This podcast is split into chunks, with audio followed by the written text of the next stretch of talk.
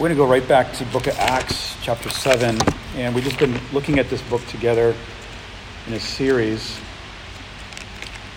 And just since the new year, I've really had it on my heart that we would uh, just look at the first church and just see what God is doing with that church and what God is doing with the people in that church.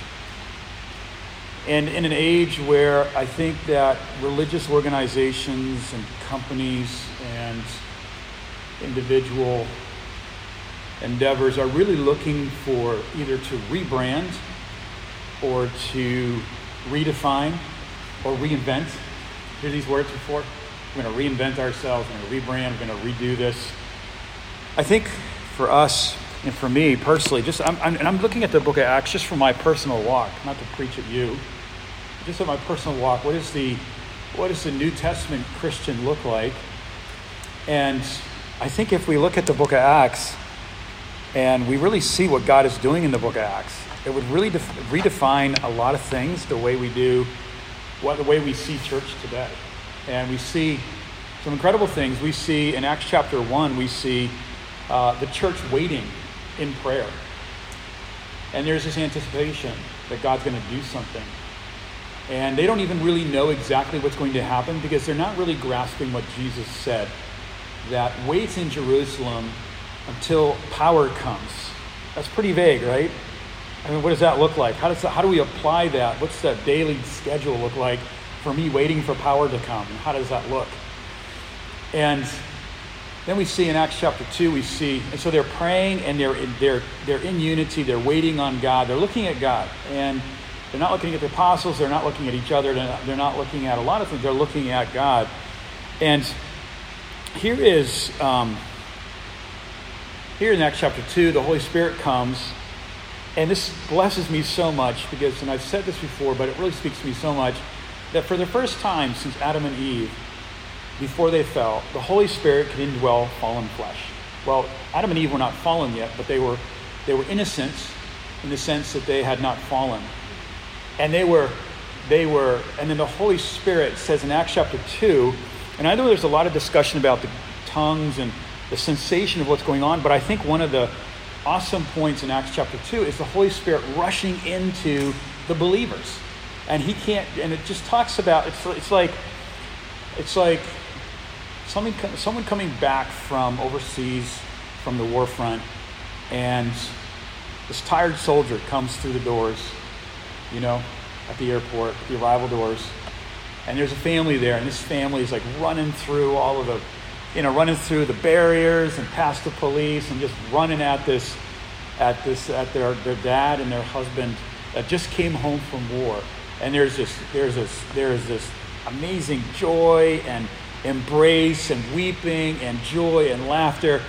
And it's like, this is like what the Holy Spirit and Christ is doing. They're coming into the church because it says, remember in the, in the Last Supper, in the communion of Christ with his disciples, he said, with great desiring, I have desired to eat this with you.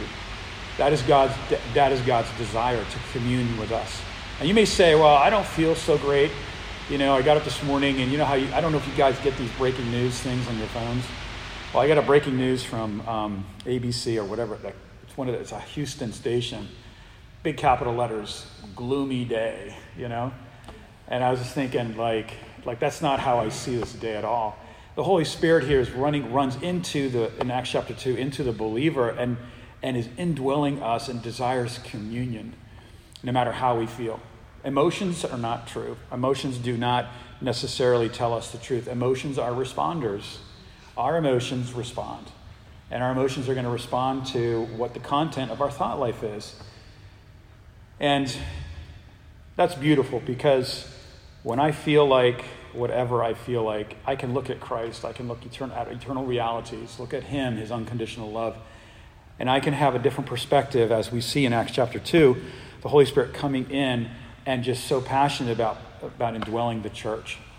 Acts chapter 3, we see, uh, we, see, um, we see Peter getting up and preaching, and then we see disciples made and we see God, God moving. We see in Acts chapter 4, we see this incredible generosity going on. People sharing with one another, uh, meeting the needs of, um, the body. And then Acts chapter 5, we see, we see in Acts chapter 4 something that we've never seen before. Uh, we've never seen a community in human history that thinks like this. And this community exists because God is present in and Christ is present in them. The Holy Spirit is present in them. And so we see this community giving and sharing and laying down uh, their lives for each other. And then Acts chapter 5, we see the devil tries to attack that. The devil is always trying to attack the work of God in your life and in my life. And it's not you. And let's not, like, you know, something I think sometimes when we're on a trial, I know this happens to me. When I'm under in a trial, I get subjective. I start thinking, like, it's me, it's me, it's me, or it's me, it's, um, it's me that's wrong, it's me that, you know what I'm saying? I, I, I bet nobody in this room thinks that way, right? nobody thinks that way. Oh, it's me. Because the devil always wants to hide spiritual warfare from us. He wants to make it about you. He wants to make it about your righteousness or about your failures. One of the two, one of the two extremes. And those are the two extre- those are the two thieves of the gospel. We want to talk about that next week, where there's religiosity and moralism that tries to steal from the power of the cross versus um, the uh, versus lasciviousness or amoralism or living without restraint. And so these two thieves try to steal. As we see in Acts chapter 5, we see that the devil puts it in uh, Ananias and Sapphira's heart to lie to the to lie and the result of that is pretty severe. And, and at the end of that, Acts chapter 5, there's great fear that comes into the church. Acts chapter 6, which we hit, hit last week, we, get, we begin to see that God begins to form leadership. And the idea of leadership is not to tout around authority, but it's to serve the body. Now, this is really cool because we see in Acts chapter 6 for the first time in, in the church the racial question come up. And I love how this, I love how this is dealt with in the, in the church. We see that the Greek widows um, are not getting the care they feel that, that the Hebrew widows are getting. And the Greek speakers in Jerusalem were kind of looked down at. They were in some way con- considered a mi- minority in some cases. By the way, I don't like that word minority. It's just, I don't think it's a biblical word. There are no minorities in the kingdom of God. We are all really the same new creature, one man in Christ. And so what we see happen is, is that the apostles, they all, all of them meet together, all 12 of them meet together, and they say, why don't we take people out of, you, you choose in the congregation people that you feel that can handle this situation properly, and we will, we will, we will bless that. We will ordain that. We will put our hands on them and bless them. And what, what do we see here? If you dig a little bit in Acts chapter 6, and this is what we said last week, we see what kind of people step forward we see Greek people. Greeks step forward to take care of the Greek widows. Isn't that cool? The, the apostles put it in the hands of the, the group in the church that feels like that they are not getting the care that they, that they need. And he says, You guys do it. You guys handle it. You guys know best. And then we see one of them, two of them, Stephen and Philip, are um, mightily used by God later as we see in Acts chapter 7, which we're going to look at this morning. And we see Philip later on, all the way. And Philip's an amazing guy. He's an evangelist. And we see him at the end of the book of Acts. And we see that Paul shows up with his traveling team. I think it's Acts 21. and he shows up at Philip's house with his four daughters who are prophesying. And he, he goes in there and he stays there with them. We see this incredible thing going on with, with Stephen and Philip. Stephen, by the way, is not an apostle, okay?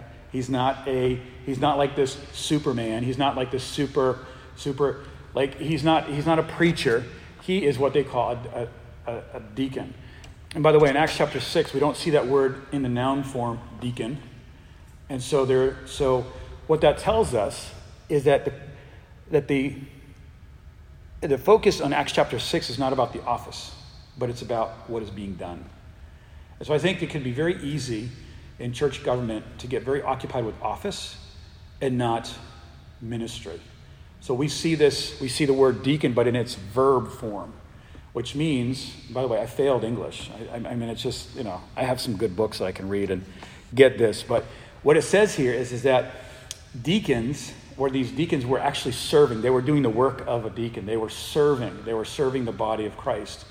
And so when we look at authority, and when we look at church authority, Authority in the Bible is defined by the life of Paul, by the life of Jesus, by the disciples, who all of them lost their lives for the gospel. Authority is given so that that person who has it has the capacity to bless others. And that's the purpose of authority to bless, to lead, to bless, and to serve. And so in Acts chapter 6, we see, um, we see Stephen begins to be used by God in a mightily way. He's, he's, um, he's just anointed by God. And then in Acts chapter 7, where we're at right now, and I don't want to read through this whole thing, but what happens is Stephen gets arrested because he's just being used by God. Because the system, the system that we live in, and I want to talk about that in a minute, when, when God begins to move, the system is threatened. The whole system's threatened. Everybody's, everybody's, our systems, my personal system, me, Christian's system, gets threatened. Our personal systems get threatened. Why do they get threatened? Because we as human beings create a human society that's broken. we live in a broken world, don't we? And um, even the whole world of computers and software, as Eduardo and I were talking about this morning, uh, fails, you know, and it fails, and it and it and it's messed up, it's broken. Yesterday we were, Eduardo and I just went back to visit some folks that we had met a couple Saturdays ago, and we met this one lady, Kim, no, Lisa, right? And she said to me, her husband or a guy was there, and he's just strung out on something. And and she's there, and she has this autistic daughter who's 13 years old we think we have broken situations. I mean, you look at somebody else's lives. I mean, we drove here in a vehicle. We have a house to live in, and we have generally we have people around us that generally love us. you know what I'm saying? I mean, they do. They love us. I mean, this lady yesterday. I mean, I don't know. I just talked to her, and I just thought, Eduardo was there. I just, just, just said to her, "Ma'am, do you know Christ? Do you know the love of Christ in your life? Do you?" You know that He has options for you to get out of this situation? Step out of this situation. God loves you. He sent His Son for you. You're important. I was just talking to a woman, I think it looked like her soul had been ravaged by just the lusts of people and whatever, whatever, whatever, whatever anybody wanted. This woman was looking for value and attention, she was giving it to them. And this is just the way the world is. The world says, hey, I'm going to give this to you, but you got, there's got to be a trade off. And the trade off that the world always gives us is way more than we can ever give. It's always way more. It's like that's the financial system we live in. Hey, we're going to borrow money, and okay, man, it, it, it demands much more. It, the demand is much, and then you lose your job, and then you have all these debts. Okay, the system is not, is not the system that we live in in this world is a system of uh, what I call ungrace you fail in the system, and you're not going to get a lot of love from a digital. You're not going to get love from a- from AI. You know what I'm saying? You're going to get you're going to get kicked to the corner, and the system is going to chew you up, take what it can get out of you, and then spit you out. And this is a system that the world is. That there's the God of the world system in Ephesians 2 2. He's the God of the air. He's not a capital G God, but he is a Lord and a ruler, but he's limited. And then there's a system that we live in. And this system is a system that, that um, it, it, does two, it does two things it creates compliance and it creates rebellion. Every human system is going to create two things compliance, and some of us are good compl- compliers. Like some of us are great compliers. Some of us are not great compliers. We're, re- we're, rebe- we're rebels. My wife, she grew up in a Catholic culture, and she was a rebel. she was a rebel to the system. And she got saved because she was a rebel. She got born again. And, and her priest came to the house to visit her family and said, um, Something's got to happen with your daughter. She's reading the Bible. She's going to turn into a fanatic and she's going to get deceived. That's what the priest said. That, that your daughter is going to become deceived because she's reading the Bible. Now, is that ridiculous or what? Is that crazy or what? That's just like, what did you just say? That's insanity. And so the system is religious, the system is economic, the system is political, the system is sociological, the system is just, it's everywhere. It's everywhere. And this system is a system that rules this world, but it's very broken. And so in Acts chapter 7, here Stephen, he get, Stephen gets arrested by the system, right? He gets, he gets arrested by the system. Anybody that's ever been arrested or been in custody, and I've been in custody, knows that you're in the system. You're in, this, you're in the system there's something there. You get whatever, that whole system is you're booked, whatever. Okay, you're a number or whatever. And so, you know, and you just don't, okay, I'm, you don't feel great about that. You don't really feel wonderful about that. And the system never forgets, right? It just never forgets. It doesn't forget until somebody deletes it. And there's not a lot of people that can delete the system. And so a person is in the system. And so Stephen gets arrested by the system because he's upsetting the system. He's healing people, and that's not supposed to happen. Nobody's supposed to get healed. Nobody's supposed to be released from their bondage or their slavery. No one's supposed to be healed from their sickness. Um, and we could go into that. I don't want to get into it, but are there are there let's say entities today that don't want people to be healthy? Because if they're healthy, then they're not making money off of them. I don't know. So he gets arrested by the system. He gets pulled in and he gets interrogated. He, asks, he gets asked one question. I want to read that one question, and then I want to turn somewhere else and just look at something. The high priest said, now look at this. In verse 15 of chapter 6, um, you know, they, they arrest him and they set up false witnesses. And they say, This man never ceases to speak against the holy place and the law. Is he speaking against the holy place and the law? No, he's not. He's speaking that the holy place is now Jesus Christ and the believer, that we are the new holy place. You know, we are the new holy place. We have a spirit in us in John 14 that's not the spirit of the world. And the law, the law has now been fulfilled. And when Jesus said, when, when Paul said this in, in Romans chapter 10, he said that the law has now been fulfilled, what in effect the gospel has done, it has taken the power, the authority, the manipulative bondage that the religious system had over people and removed it. And so basically said, You're free.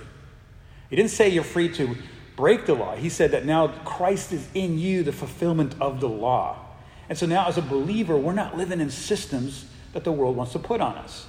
Now, we need to take that and let that seep in and let, let us think that, like, because we judge ourselves every day, every day, we're judging ourselves by a system that's not a system of grace by faith, a righteousness that comes through faith. And so they arrest him. And look at this man. He's just an amazing man. He said, For we have heard him say that this Jesus of Nazareth will destroy this place and will change the customs that Moses delivered to us, which happens in 70 AD when Titus and his armies march into Jerusalem. And in verse 15, and gazing at him. This word gazing means that they're just like, they're fixed. I mean, these, these guys are fixed on, on Stephen. They're like, this guy here, what is this? Who is this guy about? And it says that his face is shining, who sat in the council saw that his face was like the face of an angel. Wow. And then the high priest has the audacity to say in verse 7, chapter 7, verse 1, Are these things so? And Stephen said, What does Stephen do? He preaches. He preaches this whole message about God's faithfulness in Israel. Uh, he's not talking about himself, he's not defending himself. He's just talking. He, Stephen is living in a much bigger picture than the religious system is living in. He's living in a much bigger system that the economic system is living in. He's living in a much bigger system than the culture, the Jewish culture is living in. He starts talking about brothers and fathers. Well, I love that. He starts off with, with just affection. He, said, he says, Guys, we're brothers and fathers. I respect you men. And he said, Brothers and fathers. And then he begins to speak about God's work in Israel. It's all about God meeting Israel and Israel's failure and that's the gospel. And we see that in Acts chapter 2, all the way to Acts chapter, to the end of this chapter, we see the gospel through Peter and Stephen is being preached in Jerusalem. In Acts chapter 8, it changes, it moves on to the Gentiles. In Acts chapter 7, he starts preaching, he's talking about the amazing work of God in Israel. And then in the end, and I think right at the end of his message, and he said, And you have resisted the work of the Holy Spirit. And at that moment, it says that all these men ran at him, gnashing on him with their teeth. I mean, can you imagine? Like this, this is like a this is this is the first martyr of the New Testament. Can you imagine the the insanity of these men who have been brought to a place where they are so convicted and they're so resistant to the Holy Spirit that they run at Stephen and they start biting him. I mean, it's just like ridiculous. Look at this. And they're gnashing on him, they're chewing on him, and they're like gnashing on him with their teeth. And it's like, can you, I, I don't know, I'm not a psychologist, but you have to be at a pretty low level psychologically to run at somebody and start chewing them. I mean, that's, that's, that's, that is cannibalism. And he, it's like, you know, it's just ridiculous, you know? And then you drag him out, and they stone him, and he dies, and, and it's just amazing how it says that um, it says that he looks up, and Jesus is not seated at the right hand of the Father like we see in the New Testament. He's standing. And I don't know if you've seen that before, but he's standing. He's standing in honor for the first martyr. And he's standing there. And, and what, does, what does Stephen do? He just pours out forgiveness. He says, Father, forgive them, for they don't know what they're doing. Don't hold us to their account. And he falls asleep. And I think that if someone is being martyred, and we know people overseas that have lost their life for the gospel, we hear about it often. Um, and by the way, let's not get so caught up in American politics that we forget what's happening to our brothers and sisters overseas in Syria, in Iran, uh, to, in China, in Tibet, um, in Somalia, in Sudan. People losing their lives on a, on a regular basis. And as, as, as he's dying, he has this, it says that, he says he fell asleep. And this is, I think, a dying mercy. I think when the believer dies, and it's time for him to pass away in the plan of God, there is this grace that he gets. And I've seen it, maybe you've seen it in your family, somebody passing away, and it says that they fell asleep. And but I want to back up a little bit here, and I want to look at something with you. And I just want I want to. Uh, it's going to be a little bit of a digression because, but I think it's important that we hit this. We see the gospel being preached. In the next following few weeks, I want to just talk about what the gospel is and how we see it in the book of Acts. But here Stephen says, and he's talking, and I think it's verse 25. Let's look there, verse 25. And he says, and this spoke to me so deeply. It struck me so hard this week. I just, a few moments, it just really spoke to me very deeply, personally, and really broke me. And I think it's verse 25. And it says, so it, he's at the point in his message where he's, God is speaking to Moses. He says, Moses, go speak to the children of Israel. This is what I'm going to do. I'm going to you know, and then he says here, and in verse 25, he supposed that his brother, his brothers, and this is Moses, he supposed that his brothers would understand that God was giving them salvation by his hand, but they did not understand. Think about that for a minute. Okay. I think we have to go back to Exodus chapter 6 to understand exactly what's going on. So let's look at that briefly. Exodus chapter 6. Um, why is it that they're not understanding? And this is where Christianity, this is where we're at today. This is where you and I have been at this week. I, I, can, I can, guarantee it.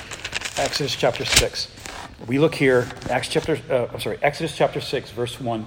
The Lord is beginning to speak to Moses, and he says, And the Lord said to Moses, and just bear with me, I'm going to read this through, okay? And the Lord said to Moses, and this is Acts 7:25, and the Lord said to Moses, Now you shall see what I will do to Pharaoh for with a strong hand will he send them out, and with a strong hand he will, del- he will drive them out of his land. Pharaoh's going to do that. Okay? God spoke to Moses and said to him, I am the Lord. I appeared to Abraham, to Isaac, and to Jacob. I love how God speaks to us. He's always talking about history, our history together. And he says, I have spoken as God Almighty, but, but by my name, the Lord, I did not make myself known to them. I also established my covenant with them to give them the land of Canaan. Now, God begins to go into promise talk here. He begins to talk promises to his people about deliverance. Listen to how he's talking. And this is gospel, by the way. This is Old Testament gospel of what God's going to do. I also established my covenant with them to give them the land of Canaan and the land in which they lived as sojourners. Moreover, I have heard them groaning in of the I've moreover I have heard the groaning of the people of Israel whom the Egyptians hold as slaves. Remember that word I have remembered my covenant. Say therefore to the people of Israel. Now, this is what Moses is supposed to say to Israel, okay? I am the Lord. I will bring you out from under the burdens of the Egyptians, okay? Political system, under bondage, and I will deliver you from the slavery to them, and I will redeem you from an outstretched arm, with an outstretched arm, and with great acts of judgment. Great acts of judgment. I will take you I will take you to be my people, and I will be your God, and you shall know that I am the Lord your God who has brought you from under the burdens of the Egyptians. I will bring you into a land that I swore to Abraham, to Isaac, to Jacob, and I will give it to you for a possession. I am the Lord. Now, is that great news or what? Okay? So, what happens in verse 9? Moses spoke thus to the people of Israel. So, he, he recites to Israel the promise and the work and the intent of God to judge the system, to break the system and that the system would actually kick them out. And it says here and in verse, and I will, in verse 9, Moses spoke thus to the people of Israel, but they did not listen to Moses. Why? Because of their broken spirit and their slavery. That really hit me this week, and I'll explain to you why it hit me. Because, I don't know, have you ever talked to somebody and you're just giving them great news? You're just like sharing the gospel with them, you're pouring your heart out to them, and you're just telling, you're giving them the answers for their life. Like, hey, here you are. Like, and this, I was talking to this lady, Lisa, yesterday, and this is what happened. She, we we're telling her, we're sharing with her, and I could tell she just was not getting it. She just wasn't at a place where she could receive it. And what happened here? The Israelites did not listen to Moses. And I think if Moses was an immature, novice leader, he would, he would just dump on the Israelites and say, You bad people, you know, you rebellious people. He could have just he could have gotten angry as a leader. He could have just yelled at his at his people that he was pastoring, and he could say, You people are just like you Israelites are a mess. You guys, you know, and, and just forget it. But he doesn't do that. And it says that they, got, they, he, they did not listen to Moses because of what? And in the King James, I love the wordage that the King James uses because of the anguish of spirits and the cruel slavery. Oh my God, that's unbelievable. Do you know why it's amazing? Because we, this is what is happening today. This is where people are at today. We speak to people, we minister to people, we're sharing with people the gospel, and God is speaking to you and I. And then sometimes we just don't have capacity to hear God. We don't have capacity to hear God. Why? Because we are sometimes we are just enslaved to the system with anguish of spirit. Have you been there? There's another there's another translation in the Hebrew there. Another writer brings out shortness of breath.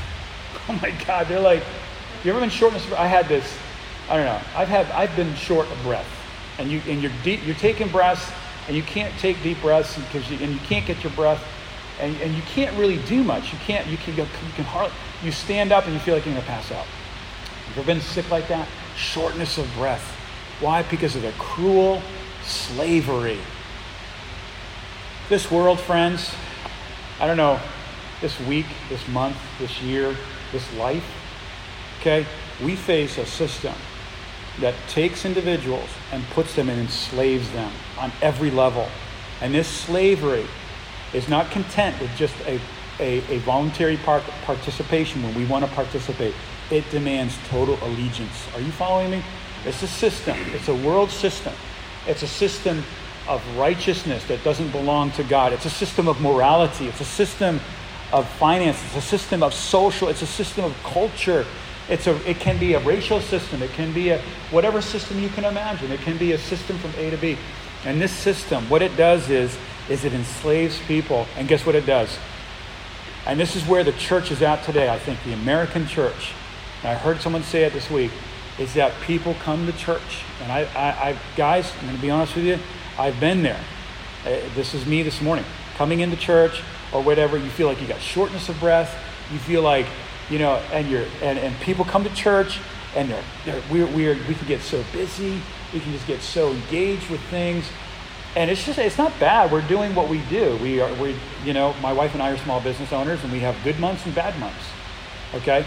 And I'm just saying that because what can happen to us, or maybe we go to maybe we're engaged with like, I don't know, it could be any kind of a, a cultural system where where where I work, it's it's like you gotta always be at this level where I work. If you're not, there's not going to be any compassion. There's not going to be any, like, hey, brother, can I help you? Can I encourage you? What's going on? Are you all right? You got to be here all the time. And it's a system. And what can happen is, what happens is, is that Christians come to church and they're, they're busy, they're, they're tired, some cases they're bored, some cases they're just, they, and they have no capacity, but they're hopeful, hopeful. Come to church hopeful. And we come to church, and, and it's like, and this can happen, this happens. And I think people are really starving for the great news of the gospel. Guess what, though? You can come to church and hear it, and it just doesn't set us free. Why? Because there's an enslavery happening. And what does God do here? So, what does God do? God sees that. Moses doesn't react to the people. Moses is thinking outside. He's not thinking about himself as a leader. He's not getting. He's not taking things, you know, like he's he's. He says, he, he's God says to Moses, they didn't listen to them because the anguish of spirit and cruel slavery. And so the Lord said to Moses, Go in, tell Pharaoh, the king of Egypt, to tell, and to tell the, to let the people of Israel go out of the land. What happens? Pharaoh is a symbol of what? The God of this world, the God of this system, right? Satan. Moses, here, and this we could use this in, in this sense, is a picture of Christ, isn't it? Christ comes, preaches to Israel. Israel does not receive the gospel. Acts chapter 7. They reject the gospel. Actually, they kill all the prophets, and then they kill Jesus. And then they kill, they kill Stephen. And then they kill all the apostles. And they're just killing, killing. Why? Because there's no because of the slavery. Friends, you and I sometimes are in that place where we just get we're under the we're, we're just un, we're under the system. We just get we get burdened down. We have that. Have you ever had anguish of spirit? I've had anguish of spirit. I've had that where you're just crying out and your heart is like, well, you know, and it's like anguish of spirit and, and it's like and then the cruel slavery of the system and and it's like god i have no capacity. I have no capacity for you. I have no capacity to pray. You ever been in that place like i should pray? I should have my devotionals right now. I should be a spiritual person. I should be a spiritual dad. I should be leading, leading this family or i should be a spiritual wife or whatever. And i just don't have it. And what happens? God says moses jesus i want you to engage pharaoh. God says to his son, I want to engage, I want you to engage the God of this world. Let's let the people not worry about their capacities. Don't condemn capacity or lack of capacity. Let's talk about the real problem. Let's solve the problem. And this had to happen. I look at unbelief and I look at uh, falling short in my life of many, in many ways. And in Romans chapter, I think it's Romans chapter, somebody convert, confirm this think it's, I think it's Romans 10 or Romans 11, verse 23. It says that God has concluded all under unbelief. All. He just said, I'm going to conclude. You know, you're a good person. You've never killed anybody. You've killed 14 people. Everybody's going to be on the same level. So why? So that purpose clause in the Greek, so that he might have mercy upon all. I think it's a wonderful place to start a day and say, God, I'm your child, but I'm, I'm filled with unbelief. I'm filled with lack of capacity. I'm filled with I, can, I, do, I cannot do this Christianity thing on my own. I need you to quicken me. And if you don't quicken me, then we're, we're dead in the water. That's called zero point Christianity. And it's like, if I can come to the altar in the morning in Romans chapter 12 and say, God, I got these sacrifices here. I'm doing good here. I haven't fallen in this area for a while. You know, I'm not yelling at my dog and I'm not doing this. And you know, and it's like if I bring that to the altar, it's like God says, I can't fellowship with you there. We can't talk. I, there's nothing we can talk about. But if you come to the altar broken, enslaved, or feeling what the way we feel, and coming to the altar and saying, God, be merciful unto me, a sinner. And if that's our prayer, and I'm not, I'm not talking about praying for salvation, I'm just talking about understanding that, that God meets us in Romans chapter 5, that why we were without strength, why we were at enemies of God and why we were, what's the other word? Sinners. Why we are these three things, Christ died for us. Christ goes and engages Pharaoh. Christ goes and engages Satan, meets Satan in the garden, meets Satan at the cross, meets Satan in Romans chapter, in Matthew chapter 4, meets Satan, casts out demons. And he's continually engaging the devil until he defeats him at the cross in, in um, in John chapter 19, where he says, It is finished, his blood is poured out, and game over. It's over, game over. The, the battle is over. And it's like, no, and, and, and the writer, Paul, writes in the book of Corinthians, he says that God has, God has, through Christ, taken the power of sin and death from the devil. And now, now, now no longer, as the, the prophet Isaiah said, that no weapon formed against you will prosper. It's never going to prosper. It's not going to prosper. It's a, it can't take you down. It's like those it's like, it's like, the, it's like those songs we sang this morning, that the, the powerful name of Jesus breaks every I mean, every song that we sang this morning was just like, I love this. It's just so in tune with, with, uh, with what God, I think God's heart is. And so I want to finish with this, is that, how does that mean, how does that change our Monday? I think when we wake up Monday morning and we have these residual feelings of guilt for whatever reason, we don't even know why we feel guilty. You ever feel that way? I just feel bad. I don't know why I feel guilty. What, you know, I don't know if I've done something wrong or, or what. And when we feel that way, we need to we need to receive and take a bath Just bathe in the love of God, bathe in the grace of God, bathe in the unconditional, uh, the, com- the covenant that God has made with us through Christ Jesus our Lord. Bathe in grace. And, and Timothy Keller said it this way. He said, he said, um, he said, the only thing you need for grace to be active in your life is need. If you got need, just bring it, and that's going to attract the compassion of Christ. Our brokenness, our failures can incur, and I don't know what, what kind of parents you had, but they can incur anger, or I find myself as a dad, like, you know, losing patience with my son. And it's like, and I think, God, like, how did you do this? How did you be a dad to not just one kid, but billions and billions and billions and billions of humans and throughout human history and never, never lose? It's the, it's the riches of the grace and the patience of God. And when we don't have that capacity and we just don't have that belief system, and when we want to throw the towel in 45 times in five seconds, then what we need to do is just say, just lay ourselves before the Lord and say, Lord, I just, I just need you to pour into me. I need you to quicken me and, and, and, and I just need you. And maybe we don't even know how to pray. We just be silent before the Lord. We just get quiet before God. We just get quiet before the Lord. And um, Christianity is not about becoming a great Christian. That's not Christianity. Christianity is about knowing Christ. And as we know Him, He changes us. He changes us. Uh, you can't meet true grace and not be changed in your life. It changes you. It's, it's more grace the power of God's grace and his righteousness changes us because it's more powerful than sin. Saul, the enemy of God, the al Baghdadi, or whoever you want to put their name, Hitler of his day, meets Jesus, and guess who wins? Jesus wins. And I, I just want to encourage us with these words, Dad. If you don't have feel like you have capacity, don't condemn yourself. Don't live in beating yourself up. Just say, Lord, I don't have capacity, and I just need you to love on me today. And what Jesus and Jesus saw that and Jesus engages Pharaoh. Jesus engages the devil, defeats the devil. And now the devil has no more power. He may, it, it says in Isaiah, it says, no weapon shall prosper. Prosper. I like that word prosper. I mean, you're going to sometimes get shot by spiritual weapons in your life. You're going to be walking around and then, like, my gosh, I got an arrow sticking out of me, a spiritual arrow. You know, what just happened?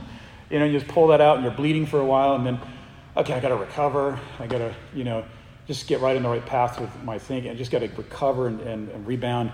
But that, that weapon is not going to prosper in your life. Somebody fail miserably in their life. And I just what I want to be very careful about servants of God, wherever they are. I mean, nobody's perfect. But if a, if a, if a, if a, if a person fails, I'm not going to be one of those pastors that jumps on the bandwagon and says, oh, look at that guy. He, you know, he failed. And, you know, I've never done that guess what? Because if I start thinking that way, guess who's next? you know what I'm saying? It's me. You know what I'm saying? So, um, living this way puts us in a place where he changes us. And I love what I love what Spurgeon said. I'm going to try to quote it. He said, and I posted it this week. He said, uh, he said, when I thought God was hard, when I thought that God was a hard God, I found it easy to sin. But when I discovered the grace and the mercy and the kindness of God and how good He has been to me, and how he's done whatever he's done for my benefit and my good, it broke me. And it just broke, and it put me in a place where, where it, it, it, Spurgeon says it caused great repentance in his life. Repentance comes in Romans chapter 2 by what? Seeing the goodness and the forbearance of God. That kills us. Does that make sense? When I see the goodness of God in my life, when I see the goodness and the kindness of God, when I deserve flaming hell for eternity, that does something to me. When I see Jesus on, the, on my road to Damascus, and I'm in the midst of whatever my business, and he meets me, and he blinds me, and gives me a calling when I'm like, here's, here's, um, here's Peter. Peter denies Christ, right? Was it John 21? Yeah, John 21. Denies Christ. Here's the CEO of the future church, right? Blows it. I don't, I don't, I don't know that man, blankety blank man. And it says, Jesus says, Hey, do you love me? And what does Peter say? Twice. He says, You know, I think you're a great guy, but I, I can't agape you. I can't, I can't agape you. I can't un- unconditionally love you. You're great. I, I, think you're an amazing religious leader. I phileo you. I, I, th- I think, you know, I appreciate you. I think you're cool. I think you're a good friend. And then Jesus says, Feed my sheep. And then he says, Do you love me? And then Peter responds to that and he says, I love you. I can love you this way. I can, I can I can reciprocate agape because you have agape me. Does that make sense? And you know something? Don't beat yourself up. Don't throw your Christianity or, or whatever. Don't, don't throw yourself. Don't, don't throw yourself under the bus. And I'm preaching myself this morning because when those days come and you get that, that headline, it's going to be a gloomy day.